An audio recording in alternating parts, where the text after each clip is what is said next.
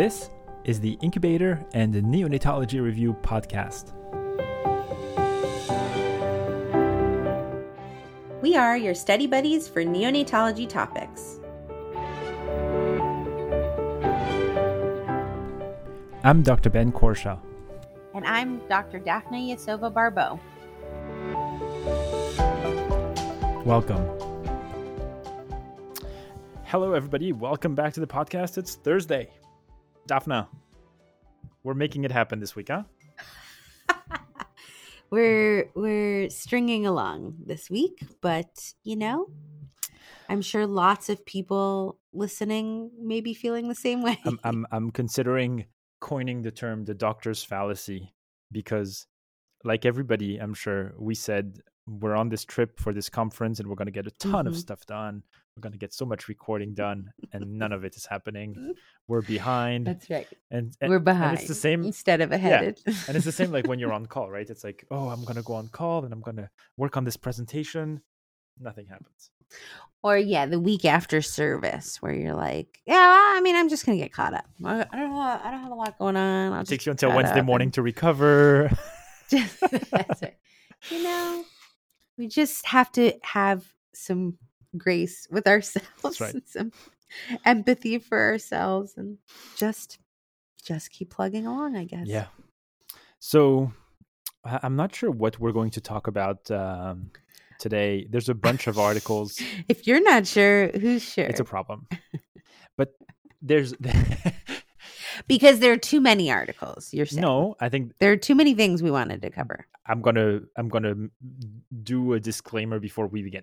There's a lot of stuff that that is worthy looking at when it comes to phototherapy, yeah. and I've picked a few topics that I thought were either relevant or slash interesting, and and I may be omitting some other stuff. But again, we're, we're trying to pique your interest as usual. We try to get you on the track.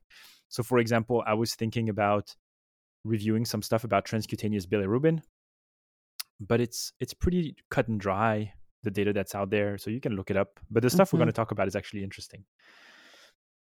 You, how about you give us a one-liner on transcutaneous bilirubin now that you've piqued everybody's interest? It's reliable. ah, is it? Well, it's um, for if you if you haven't been following the show closely or you missed those episodes, this was a this was a, a, debate for us, right? Maybe maybe we can dedicate a whole week to transcutaneous bilirubin and just battle battle it out. well, I'm glad to hear that it's a reliable, it's reliable, non-invasive means of evaluating. I mean, at the end of the day, it's it's probably not the the if you need if, if you can do one if you can only do one bilirubin check, right, to find out what's the most accurate level of bilirubin, probably you should do a serum. But what you what if you're following bilirubin like most of us are doing, which is I'm just trying to follow like every couple of hours, um, a transcutaneous is quite reliable. The numbers may not be super accurate, but the variation in the numbers is reliable. Anyway, let's mm-hmm. not let's not get the trend yeah, is reliable. Yeah. yeah, good, fine. So the first topic I wanted to um, talk about was intermittent phototherapy right um, mm-hmm. i think this is an mm-hmm. interesting topic when when uh, i was in residency i remember we used to say like oh it's just disrupt phototherapy as little as possible right just keep mm-hmm. the baby mm-hmm. under the lights as long as possible and the idea of un- intermittent phototherapy really is the question of do we need continuous phototherapy or we can just cycle or provide intermittent phototherapy for like several hours in a day and then take a break um, and so there was this interesting study called Intermittent versus Continuous Phototherapy for the treatment of neonatal non hemolytic moderate, moderate hyperbilirubinemia in infants more than 34 weeks of gestational age, a randomized cl- controlled trial by Monika Sachdeva, which was published in the European Journal of Pediatrics in 2014. This is data from Hyderguda in India. Um, I really hope I didn't make a mistake in that. But let's just let's just cross our fingers that I I, I read this paper correctly. um, oh my! I mean, I just have now I have a doubt about whether Hyderguda is in India. You see, that's it's not really. I have read the paper, um, and now and now that's it. Now I can't. I found the paper. Yeah, Hyderguda in India. Good. Okay. so this group designed a study to find out whether intermittent phototherapy, um, which they basically define as doing 12 hours on, 12 hours off, would be as effective as continuous phototherapy, which means you just leave the phototherapy on in a in a cohort of term slash preterm infants. So all the babies were above 34 weeks of gestation they uh, enrolled babies that the, the, the, exclusion criteria were extensive, which I think were good. So no ABO incompatibility, mm-hmm. no exchange level, no congenital malformation, no excessive like you know like sometimes you have babies that don't have the ABO incompatibility diagnosed, but there's like an excessive rise, so that was excluded. Like if they were admitted to the NICU for other stuff, that was excluded. All the direct components, anyway, very extensive. And the way they did it was after eight hours of phototherapy, the babies were randomized to either continue on a continuous phototherapy uh, treatment or intermittent. Uh, the phototherapy was discontinued when the levels reached uh, less than 13 milligrams per deciliter. And the primary outcome of that study was the rate of fall of bilirubin. And they ended up enrolling 75 infants, 36 in the intermittent, 39 in the continuous group. The mean total serum bilirubin on admission was 16.9 in the intermittent and 17.3 in the continuous group uh, continuous group which by the way when you read these papers on bilirubin like these numbers are way too high for my comfort level but yeah and and we'll talk about some more right. so it's like 17 is oh i, I get palpitations mm-hmm. but the rate of fall of bilirubin was significantly higher in the intermittent phototherapy compared mm-hmm. to the continuous mm-hmm. phototherapy now i think this is not really how I would present this data to you because when you look at it, the um, the um, the difference was 0.18 versus 0.13 mm-hmm. milligram per deciliter per hour. So it's like it's not a huge huge difference, right? It's it ends up being significant. But I think what this shows instead of thinking about oh intermittent is better intermittent is yeah, it's not worse it's not worse exactly yeah. yeah. and that's huge that's a big deal yeah right yeah. in terms of bonding and kangaroo care mm-hmm. skin to skin and uh, breastfeeding um you know being letting parents be able to touch their babies i think this is a big deal so, yeah i could not i could not agree with you more um um and so obviously the one of the other conclusion was that the median duration of phototherapy was significantly lower in the intermittent group compared mm-hmm. to the mm-hmm. continuous group, which is a no-brainer. And uh, mm-hmm. none of the babies enrolled in that study ever needed uh, IV fluids or an exchange transfusion. So good for them. Interestingly enough, I'm going to skip over this quickly, but I want the audience to know that there's a JAMA Peds article, which we'll put on our show notes, where they looked at this exact idea of cycling phototherapy on ELBW infants weighing less than 1,000 grams. Mm-hmm. And it showed that it, there's a significant reduction in the exposure to phototherapy. Again, no brainer. But that the total serum bilirubin level in those babies was just non significantly, but still slightly higher. So the, the the the total serum bilirubin in these infants were like on average 7.1 versus 6.4. So slightly higher, but not ridiculous. Mm-hmm. Mm-hmm. And so this is a very interesting idea. Like you said, when it comes to bonding, I don't really know if um, if this idea of cycling the phototherapy is something that's something that needs to be implemented rigidly. But I remember when I was a resident telling parents like right. feed quickly and then put the baby right back, right?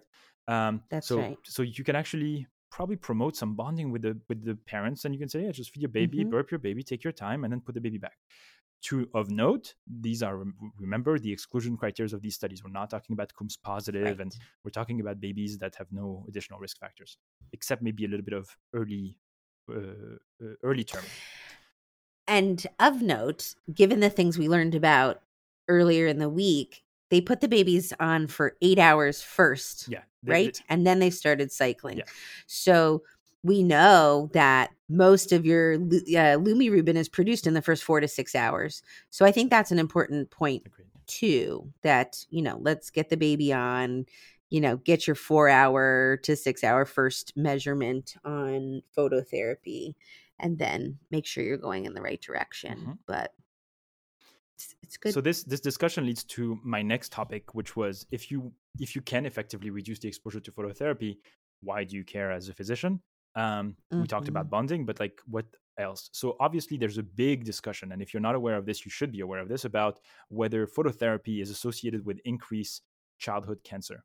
Um, and that's something that there's been it's it's i think something that as a clinician you need to be aware of because the data has shifted over time we reviewed the most recent paper on the on the incubator podcast not too long ago but we should go over this quickly just for the sake of argument so there was initial data that had shown that phototherapy was associated with an increased risk of childhood cancer and and that really became a problem because now parents may have really been on top of it and saying hey like i, I want to minimize the exposure of phototherapy mm-hmm. as much as mm-hmm. possible what was interesting, obviously, was that these were uh, data from from data sets. So the, in the case of the papers published in pediatrics by the group from Thomas Newman, um, really there was always an issue of who do you include in these uh, in these cohorts.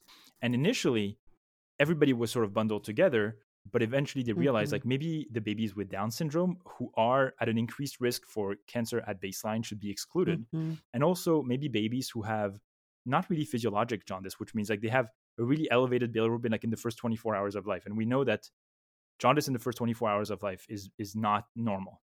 So they had published initially in study uh, several years back, and they they published again in 2021 uh, in pediatrics called Update on Phototherapy and Childhood Cancer in the Northern California cohort. And this was a massive study. It included 139,000 and 100 children mm-hmm. born at 35 weeks or more between 1995 and 2017. and they followed them through 2019 in the Kaiser Permanente Northern California Hospital. And it's it's a it's it has all the the pitfalls of a database. It has a huge data set, great, but for example, the phototherapy information is minimal. So they only know whether these kids mm-hmm. either received or did not receive phototherapy. How much phototherapy were they exposed to? How does that correlate to potentially childhood cancer? That stuff is just not available in the data that they had on hand. And obviously they did this this propensity score quintiles and propensity score matching in order to remove the patients that we were talking about like the patients with down syndrome and the patients with uh, non really physiologic jaundice. And what they found was over a follow up period of about 8.2 years, the crude incidence of cancer per 100,000 uh, person years was 25.1 among those exposed to phototherapy and 19.2 amongst those non exposed. So you're like, oh boy, like, is it increased? However, once you do the propensity adjustment, phototherapy was not associated with any cancer. Um, and the confidence interval was 0.83 to 1.54 hematopoietic cancer as well, or solid tumor, and there was no as- association with cancer diagnoses at age four years of age or more. So I think, in my opinion, this is something that's very important for counseling because this is data that is not easy to interpret that parents may stumble across uh, in research and and i think it's important to know what what the data looks like. So far so good?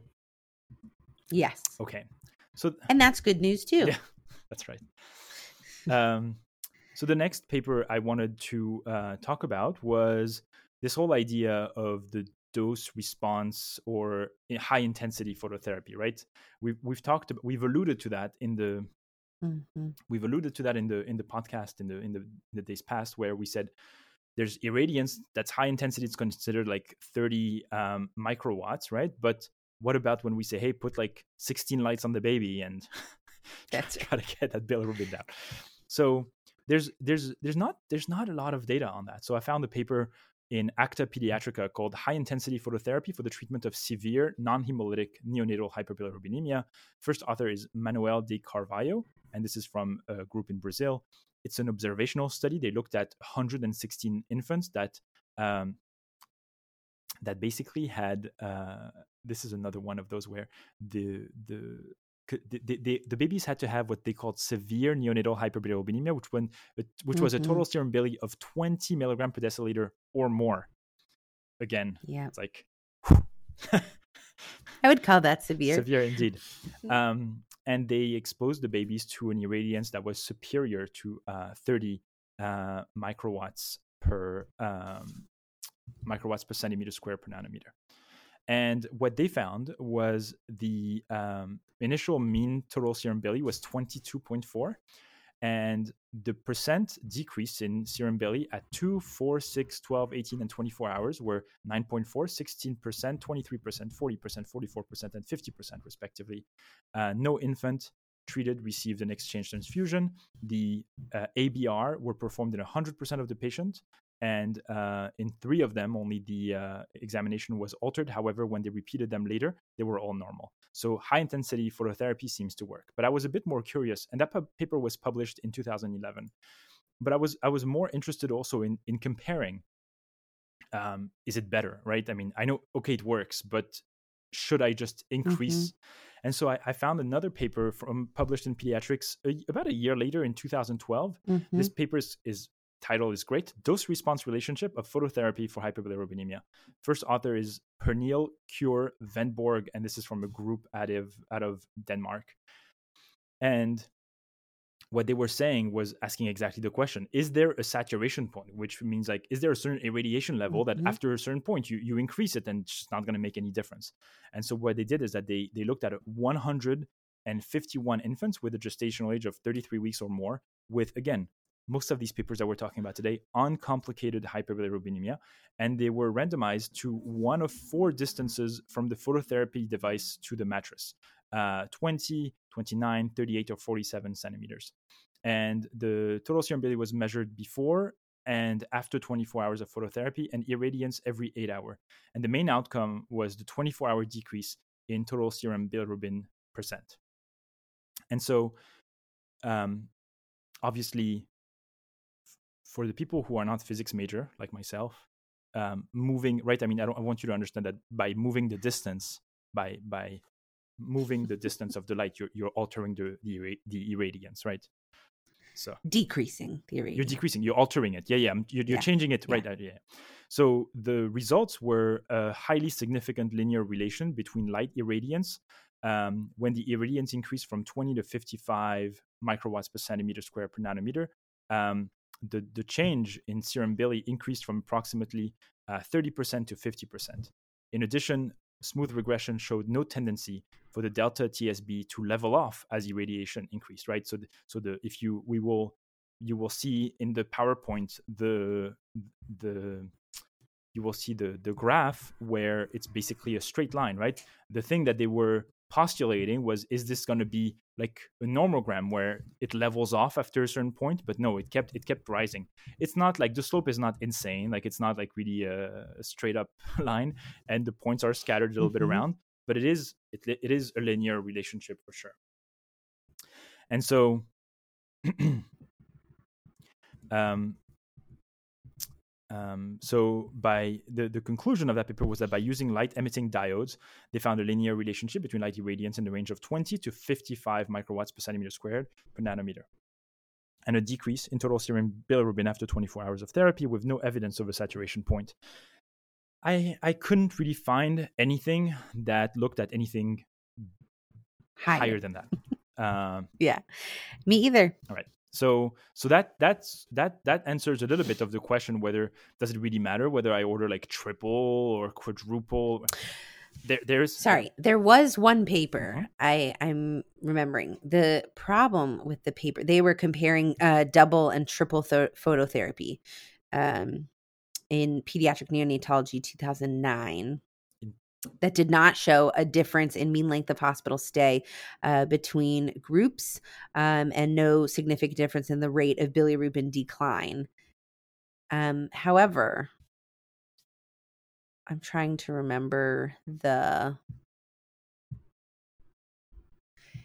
because I don't think they said the exact irradiance, no, right? Yeah, yeah. Like, did they? That's the problem. Yeah. Is um, some of the studies are saying which lights and i guess you know you can assume that they used the 30 of irradiance for each light uh, but we i don't know. a little bit sure. like the study in brazil where they said high intensity was defined as as above 30 but it's like was it right. 40 was it 50 was it 60 that, that right. information you don't have the report is quite short right. um, and obviously i didn't i didn't try to get in touch with the authors to try to get that answer um, but yeah so i'm already um, overstaying my time but there's one more idea that I want to bring up on the podcast that's just just to spark, like as a, as a stick of dynamite to just, you know, let uh, people uh-huh. go crazy. Let's hear it. So the there were some papers that had shown that putting babies under phototherapy um, led to increased incidence of PDAs. Right, and and that became mm-hmm. a big deal, right? To say like, holy moly, if I put so you're saying that if I put a baby under under phototherapy, um, these kids are going to have um, an increased incidence of a patent ductus arteriosus, and that evidence was then uh, substantiated by in vitro studies that had shown that constricted arteries relax when exposed to light. So what you were hoping was mm. like a PDA that was in the process of closing, when suddenly exposed to light, could it just reopen, right? And um, and so the the it's not really that the PDA would become more clinically significant, but as it was mentioned in other articles, the question was has phototherapy now been associated with failure of closure of the ductus arteriosus, right, in preterm infants? Mm. And so there's a lot of studies. There's not a lot of studies, actually. I take that back. But there's people who have looked at, okay, should we account for this? And so the way they've done it is by applying a foil or a shield over the baby's chest to bounce off the rays mm-hmm. of phototherapy uh, in order to avoid having the phototherapy affect mm. that area of the heart where the PDA is supposed to close. Um, I mean, there's already so much on these poor tiny kids that I, I can't imagine having to now fit a um, fit a uh, a shield, and It'd be like a you know like a thymus protector for it's like a it's like uh, a bikini, I think, for X-rays, like a, a, yeah. an aluminum bikini. diaper on the bottom and and and uh, aluminum on the top. Uh-huh. Uh-huh. so it's very interesting that um, so I want to I want to talk first about so, so there was this paper in Acta Pediatrica called Patent Ductus Arteriosus in Extremely Preterm Infant Receiving Phototherapy. Does shielding the chest make a difference? A randomized control trial. It was a small trial where they looked at babies that were like 27, 28 weeks of gestation, and they basically randomized them to either a shield or not a shield.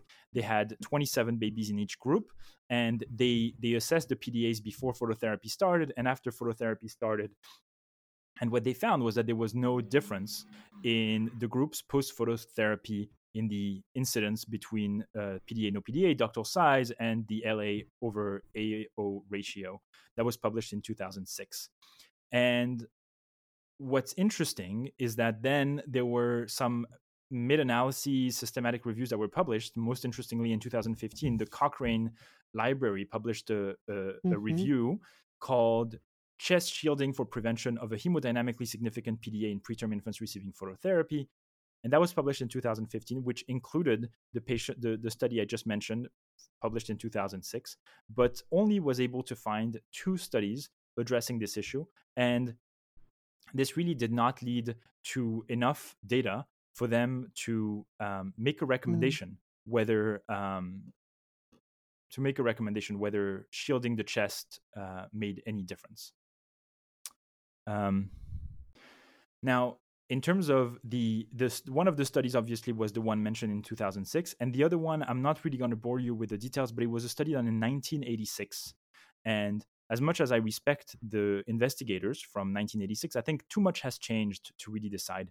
And so they and so they enrolled patient who had an unknown ductal status on the first day um, undergoing prophylactic phototherapy and then they they cheat they um, the, the trial reported that anterior chest shielding resulted in a significant reduction in PDA detected by the presence of a murmur and confirmed echocardiographically. Um, they also reported a significant reduction in hemodynamically significant PDA and treatment with indomethacin. Um, again, it's always difficult when you're talking about 1986, considering pulmonology and the way we've advanced in terms of managing the, the lungs of these kids, whether the data really applies. And so the bottom line is that I think the Cochrane Library was correct. This one study from 1986, this one study from 2006 didn't give you enough data to whether, say, you should shield the chest. And then what was interesting was that a year later, in the American Journal of Perinatology in 2017, they published a meta-analysis of the effects of shielding on preventing patent ductus arteriosus in preterm infants. And in that um, in that study, they um, basically only used the same studies that were used in the Cochrane library. That's right. And somehow they said they concluded that chest shielding during phototherapy may be associated with decreased incidence of PDA among premature infants. So they actually took a stand based on mm-hmm. the evidence. And again, this was mostly driven by this 1986 study. So take that with a grain of salt, but I think it's I mean, I'm way over time, but this is kind of interesting. But we can add it to our we can add it to our list of gaps in study, I suppose. yeah. Yeah. Um but I think it's interesting that there's in vitro data. I think it's interesting that mm-hmm. we have two two meta analyses that give different results. Um, mm-hmm. I mean, I think I think they they show the same results, but I think the Cochrane Library was was yeah. diligent enough to say we cannot make a, a proclamation on to what what we sh- what's the evidence showing. But uh, yeah, fascinating uh, topic of phototherapy. I thought you were going to tell us about foil. Well, I think I think we did touch on we did touch on on irradiance and and and and I think that uh, yeah I didn't have I, yeah I didn't have time. Um, That's okay. I I'll give you the I'll give you the brief. I'll give you the brief. What's okay? okay? Go ahead. okay. So there was a 2020 Cochrane review um, on the use of reflective materials um, uh, during phototherapy uh, with unconjugated hyperbilirubinemia. And uh, overall, they looked at um, 11 studies, uh, 12, 12, 12 studies. studies yeah. 12 studies. Um, and uh, each of those studies individually showed uh, a, an, a statistically significant reduction in bilirubin um, with uh, reflective uh, materials. Um, and so the Cochrane review um, the, the conclusion was moderate certainty evidence shows that use of reflective curtains during phototherapy may result in greater decline um, in serum bilirubin. Uh, very low certainty evidence suggests that the duration of phototherapy is reduced, and moderate certainty evidence shows that the duration of hospital stay is also reduced. Yeah, this is and this uh-huh. and this is unusual, right? For for the Cochrane Library to actually, it's most of the time in neonatology, it's like there's not enough evidence. Um, yeah. But yeah, reflective material work. But I do think it goes back to this idea of high radiance uh, works. Sure. Yeah. Yeah. Okay. Okay. See you tomorrow. That's it. We're way over time. Thanks. Thanks for hanging in there. Bye. Thank you for listening to this episode of the Incubator and Neonatology Review podcast. If you like our show, please leave us a review on Apple Podcast or Spotify.